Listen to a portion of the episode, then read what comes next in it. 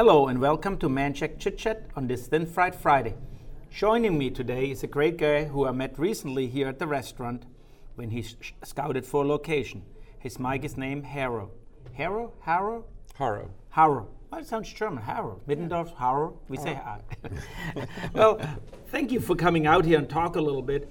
I, I was so excited when I met you and you guys sp- picked us out to film something here.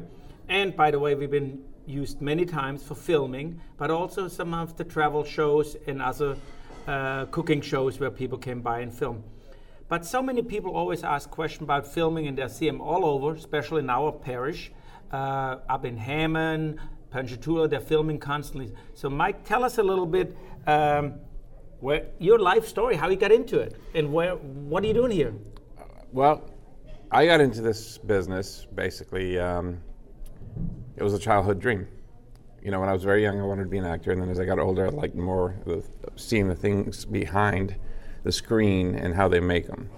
So I, I pretty much right out of high school started whatever job I could, and that was the being an audience recruiter for the Tracey Ullman Show, which is the birthplace of The Simpsons. And no, they're uh, down from Springfield. Simpsons are in Springfield, right outside Ponchatoula. Yeah. hey, Mike, tell me. Uh, you know, I mean, when I got off high school, I mean, you know, uh, wherever you grew up, you're not like, oh, I want to be in a movie. You know, every little kid wants to be a race car driver. Uh, I want to be a chef one day. But where are you originally from? I am originally from Los Angeles. Los Angeles. I was born in Hollywood. Well, so everybody who grows up there wants to be an actor. No, I wouldn't say that, but you know, the the high school that I went to, I had a lot of friends whose families were in the business, so it just progressed from there. And um, some, I think my first movie I got from a friend who basically called me up and said, "Here, talk to this guy. Tell him you know what you're doing." so I get on the phone and I, we talk. I, you know, I didn't lie to him. I said I know my way around sets since I'd been working with the Tracey Ullman Show. And this, by the end of the conversation, he called me up and and said, "When can you uh, start?" I said, "Now." He said, "Okay, come in tomorrow morning." And so that was supposed to be maybe a one or two day job. It ended up being the whole film, and that was a film called "Defending Your Life" with Albert Brooks and Meryl Streep, and it was a fantastic ex- experience for me. And then how you ended up over here in Louisiana? Well, the first job that I had was as a location assistant. So my boss was a location manager, the job of the location manager for any production is basically to talk with the director, production designer, figure out what scenes that they want to find on location, what they want it to look like, how they want the logistics of the scene to play, and uh, then it's our job to find options that match their the, their ideal locations. So we go, we send scouts out in every direction, and we literally drive around, look, anything that is of interest to us that we think we'll like, we'll approach them, see if they're open to having filming. If they are, then we'll show those pictures to the designer because sometimes they'll have 30 folders of one location, or, you know, for the option. And then she'll read them down to what she likes, and then from there we go to the director. Wow. And then he'll pick a couple options, and we'll go look at it, and he'll just walk through and kind of envision how he's going to direct the scene. Once he has that, you know, it may or may not work the way he likes perfectly. You know, he'll look at all the options and then make a decision. And so that's where the rest of the work comes in. You know, it, it, it, you don't realize it when you drive by and you see sometimes people filming and they say, oh, oh, they just drove by and parked there and uh, filmed something there. So it takes a lot. Even when you guys came by here, uh, you know, you guys did a lot of work before you even stepped the foot into Middendorf. Yes. yes. We, we didn't did. even notice. We don't even notice. You don't want us to know it. Well, um, a lot of it's to see if they can. If there's things they need to do to that play for the scene. If there's certain things they don't want to see, they might want to build a wall, and then they would have to measure the rooms and match walls to, so they look like they're seamless, uh, just to kind of create the environment that they want for the scenes. So there's definitely a lot of advanced work. Um, my work begins once the director is chosen. That's when I start negotiations with the locations for the amount of time that we need so that we can compensate them fairly and provide them with insurance and you know then so that we're able to come in and then we do a final scout, which we call a tech scout, and that's where basically all the department heads that haven't been on all the previous scouts all get together. We look at every single location prior to the start of filming, and that is so they can hear what the director wants to do, what areas he wants to film. Each department will, you know, survey that location and the needs for it. It can be anything from wanting to change just the light bulbs or where they're going to bring the cables for the to power up their lights. Um, sometimes it's a matter, let's say there's a scene that was a fight scene. They want to replace the furniture. They try to figure out how to match the furniture and build it so it's easily breakable and safe for the stuntman. So it's just uh, it's a lot of planning so that by the time we actually get to the the location, it's everything goes to clockwork. It kind of looks like organized chaos, but it, they know what they're doing. So 90% of the work is actually done before. 90% seems like it's some of done before and after to put it back into place. So 10% is only the day off. Yes, and fortunately, you know, if, if I've done everything right, then if anything happens on the day, I'm ready to just deal with whatever happens on the day. Hence the storm a couple days ago. Was it a well, uh, you don't think of it. I mean, you, so when they pick the location and the scene, you know, if it's raining, if it's nice, you know, if it's a storm outside, there's nothing you can do. If it's a nice blue day weather, you can spray water in the air and make it rain. Sure, that is correct. So we looked at the scenes, which scenes with, it, which in theory could be shot in the rain, and which ones could not. So we reorganized, I think, uh, two days of work to basically be able to film the scenes, some scenes during the rain, and some scenes as soon as it, the rain was gone. Yeah. So we're still on schedule when we film here, since you know the one. Sometimes you know it's not this uh, easy. People always think it's so easy in the movies, but also we have people driving to Middendorf from far away, and you know if they would show up on a certain day and we just would be close to film here, mm-hmm. you know we wouldn't want this. And you guys were great with us together to pick the days we closed anyway, so it should be easy. Fortunately, we were able to do that, and I think it'll work out well. That way, there's no you know impact to the customers, and it's you know there's some places where that's just the case. Right. Some places where you know sometimes we just have to film the scenes at night, and it's a matter for us to make a decision: is can we do it? Um, is it really worth it? And of course, most of the time it's yes, so we will adjust. Oh, Middendorf's absolutely a lot of, of people course. know it and everything. Well, tell me a bit. So you you uh, did first L.A. and now we talked about here, but between L.A. and Louisiana, L.A. L.A. Um, tell us about what the craziest film or location where you scouted. Tell me a little bit about. Since so many people have a dream, they don't have it like you. You know, get called up and be in a movie in yeah, Louisiana. It's it's crazy. Um, there's many different ways to get in. It's not always easy, but um, you know I fell into the, this job, and I, I really liked it because for me, I could never see myself working in an office eight hours a day. This job is always challenging because you know we might go to the same location on a show, and um, but it's another movie. Each movie, each production will have their own requirements for each location when they whenever they film. So nothing for me is ever the same. But I like that challenge. Um, being the location manager, that also allows me to travel depending on where the production wants to film. But if you go somewhere else, I mean, you have contacts there where they say you contact where they pick already locations. And if you come to Louisiana, I mean, or how many? Yeah, it's um, almost each place that we go to will have some sort of a film commission. Oh yeah. That will point us in the right direction. The last time I was here working in Louisiana, we scouted the northeast section of the state. It was a film that was d- written directed by Jeff Nichols uh, called Mud. And, um, but he's from Arkansas.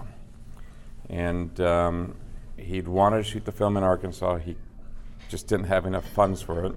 Uh, so they always include, like New Orleans, actually, the state of Louisiana offers a film incentive for productions to come here. So the incentive basically allows them to put more money into production to get what they need. Um, so in this instance, um, for Arkansas, they were able to come to an agreement to give them a grant to make up the difference so that they would move over there. And that was mainly because this director literally wrote the film about Arkansas. about Arkansas, where he grew up. It was a coming of age story. So when I went to Arkansas, to me, it was just, I had a lot of fun with it because I like exploring. And, you know, just driving roads and looking for scenes and trying to find, I think our biggest challenge was trying to find these houseboats that exist in Arkansas that people build on their own and they just park them in different areas of the rivers. We see them here. Yeah. so, you know, I think they've encountered some resistance from authorities, and so now they don't necessarily always park them near little landings, but they're parked a mile down the river or something. And so, um, you know, I'd go in asking one of the locals, I think I went into this property and this house, and it turned out it was the place where they train rangers. And I'm asking the rangers, and they're from multiple states, and this guy says, I have no idea. Talk to the woman in the kitchen. I go over there and she's baking these wonderful cinnamon um, buns and um, explain what I'm doing. She goes, Oh, well, you know, if you go back to Preston's Ferry and then go down the river about half a mile, uh, there's some right there. And she goes, You have a boat, right? I said, No. Well, you need a boat. How are you going to get down there? And then she goes, Hold on. She gets on the phone, calls, I think, one of her relatives, and he basically is a retired constable. And I could hear the conversation. What are you doing? Sleeping. Get up. I need you to take someone down the river. Next thing you know, he's coming over, picks me up. We go back to this place and pull the, uh, the John boat, take it over to the river launch, and go in and scout the houseboats. And uh, it's pretty funny because she also told me she calls them, they all call him the swamp rat. They're everywhere, the swamp rats. Yeah. You see them here. It's So, you know, and that uh, just goes back to my youth also of, of reading books like Tom Sawyer and Huckleberry Finn and being in these little boats. I've, you know, the little boats, I had to scout these islands in the Mississippi as well. And um, it was just a, a really fun experience, and everyone was so supportive of us being there.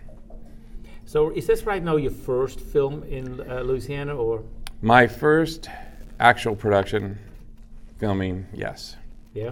I've been coming here probably for the last 20 years. I have friends here, so I used to come probably two or three times a year up until a couple years ago when I was just busy and out of the country on some other shows. So you filmed outside the country? I have. Yeah, where? Um, I've done two shows in Colombia. Colombia. So, That's a safe place to film. yeah, I didn't feel unsafe. I was okay. And we did we did film in you know some of the slums, and um, I think in one of our film days we had the general of the, of the military police for Bogota come to set. So it was interesting walking the street with him surrounded by all his bodyguards with He's probably more weapons. unsafe than anybody else. You know, I think that there's a lot of respect for him because a lot of the people did know him, and they're always very.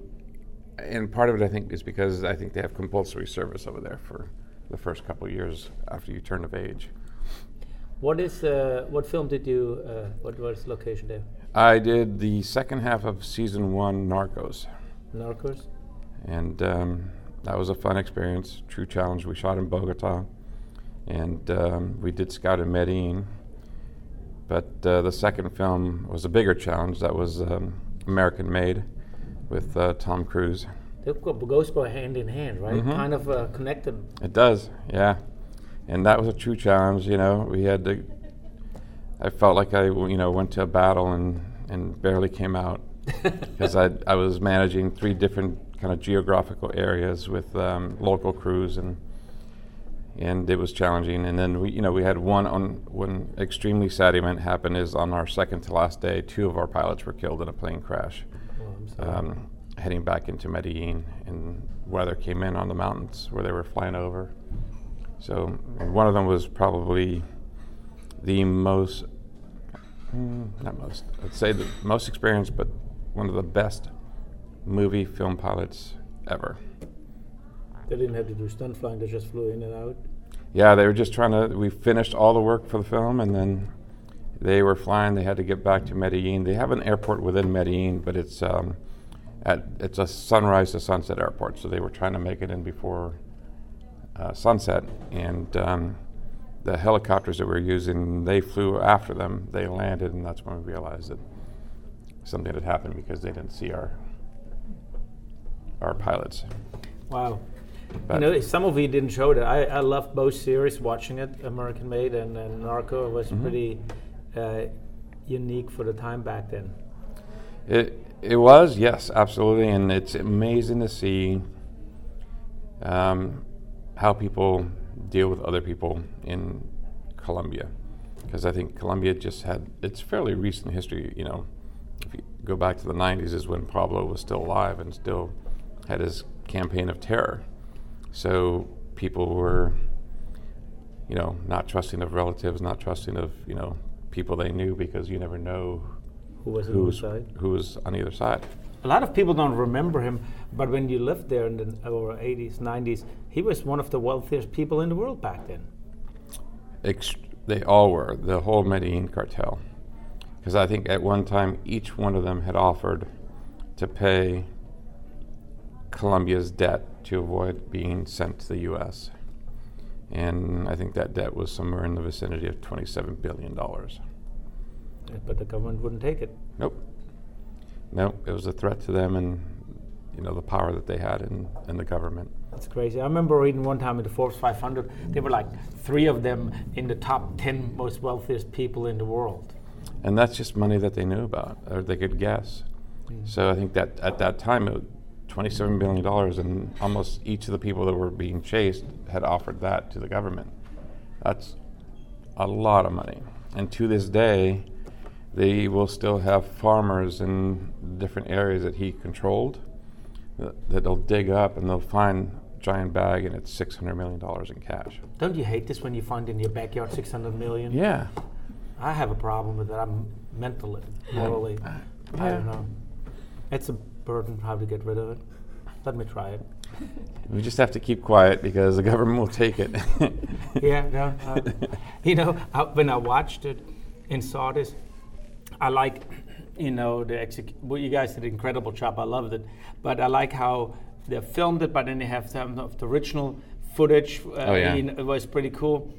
The one thing I remembered when that said about they used two thousand dollars worth of saline wrap and rubber bands a week to wrap up the money, and c- they waited. They didn't count it. Yeah, right? They- there's too many too many bills to count. yeah, and the sad part, ten percent was eaten by rodents since they didn't wrap it up good enough.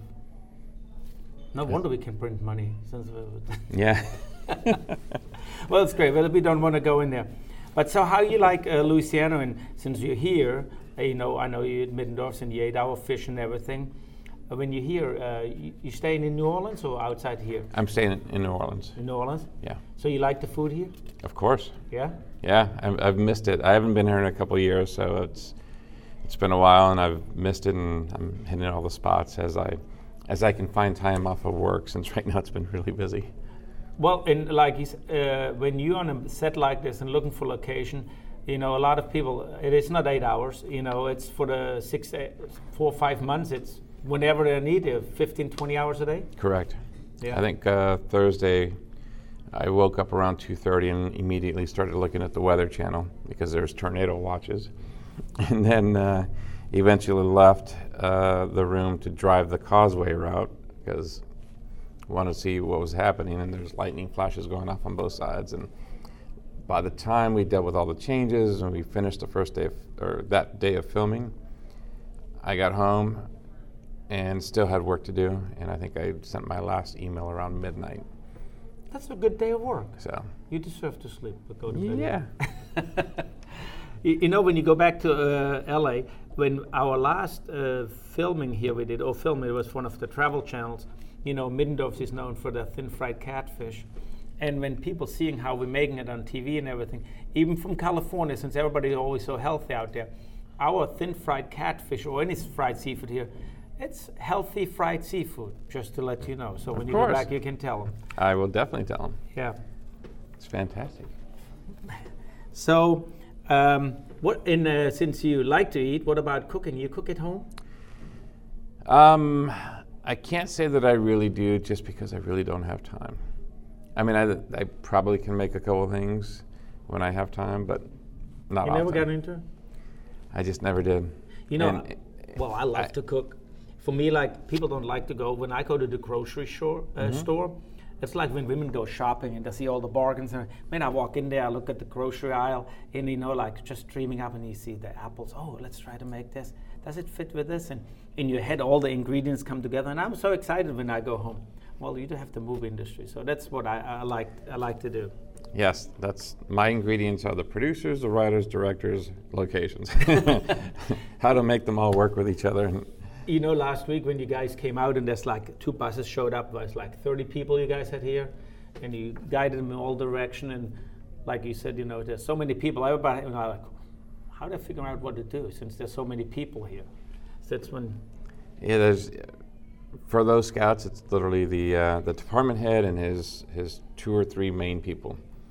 And so we pretty much know there's a grip department, electric department, props department, but you don't care about it. sound. No, I mean I have to deal with them all because sometimes, you know, for example, our props uh, for the scenes that we would want to film here, there's some dinner scenes. So I put him in touch with wonderful Karen to order some thin fried slice uh, catfish for the scenes. Well, we can't wait to, for this uh, show to go on the road to see it. And by the way, we can't tell you, and we won't talk about it, what it is and when it is, but it's we, we were very excited. So, um, anything else you want to tell us about the movie industry, or what do you like, the people, famous people, or just tell us a little bit more about? I've worked with um, obviously many, many different actors. Some are great, some are not uh, not so great, some are just more standoffish. But I think for recent history, most of my experience with the actors have been pretty great. Regina King's a fantastic actress, very humble, very friendly and outgoing. Um, I'd say, boy, there's so many Yes, like it- Michael Cudlitz. Um, but you know, as far as like huge actors, I've gone. I've worked with pretty much Mel Gibson, Sylvester Stallone, Arnold Schwarzenegger, Whitney Houston, Kevin Costner, Denzel Washington. Just a variety. Denzel Washington, he filmed out here. What was it? Deja Vu, I think. After Yes. it was here. It's right out here in the swamp. But actually, he came every day over here. and Said ate some catfish, Mm-hmm. and then a few weeks, f- few years later, we had Red, Retired and Dangerous. What was it? Freeman and Bruce Willis, I think, was in it. Mar- oh yeah, um, Red or Yeah. Big? Yeah.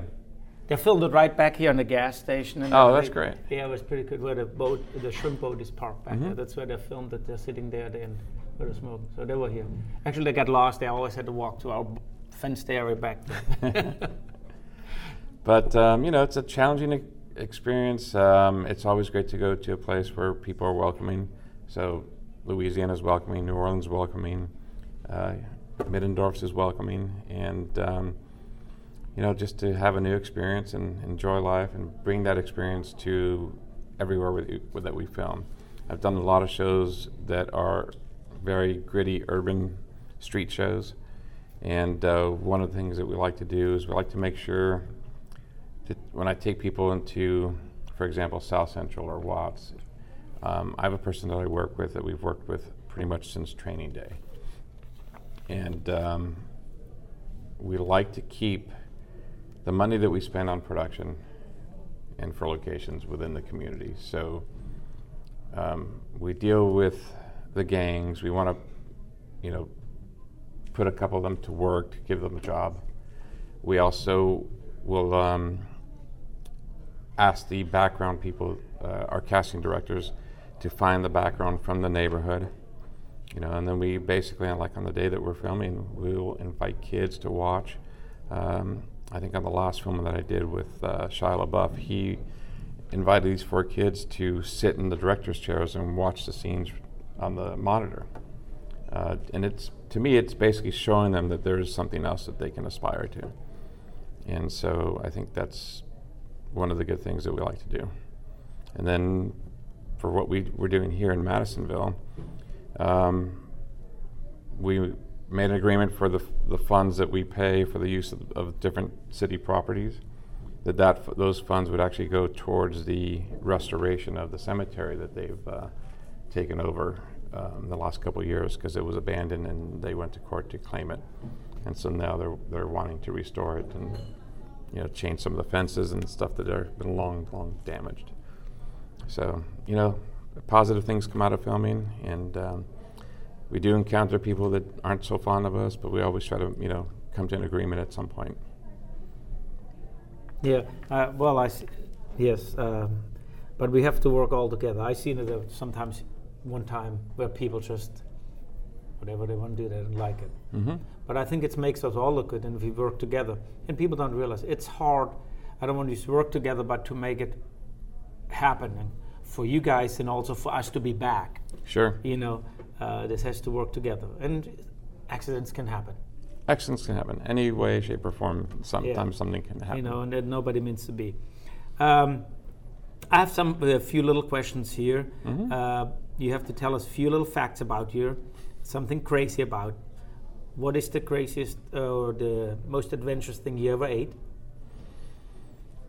I would have to say Can't be the catfish, okay? I tried crickets in Thailand. With a ch- chocolate covered or No. spicy? No, they were just fried crickets. Just and I, Oh, they were di- uh, uh, fried. I not live. bought them just like the locals do because they locals eat them like popcorn. So Yeah. I just decided to buy a bag and? They were just dried or toasted in just tried. sesame seed oil. It took a lot of effort to get the courage to eat them, so I drank a lot at the time. Did you drink first and then ate them? I drank first and ate them.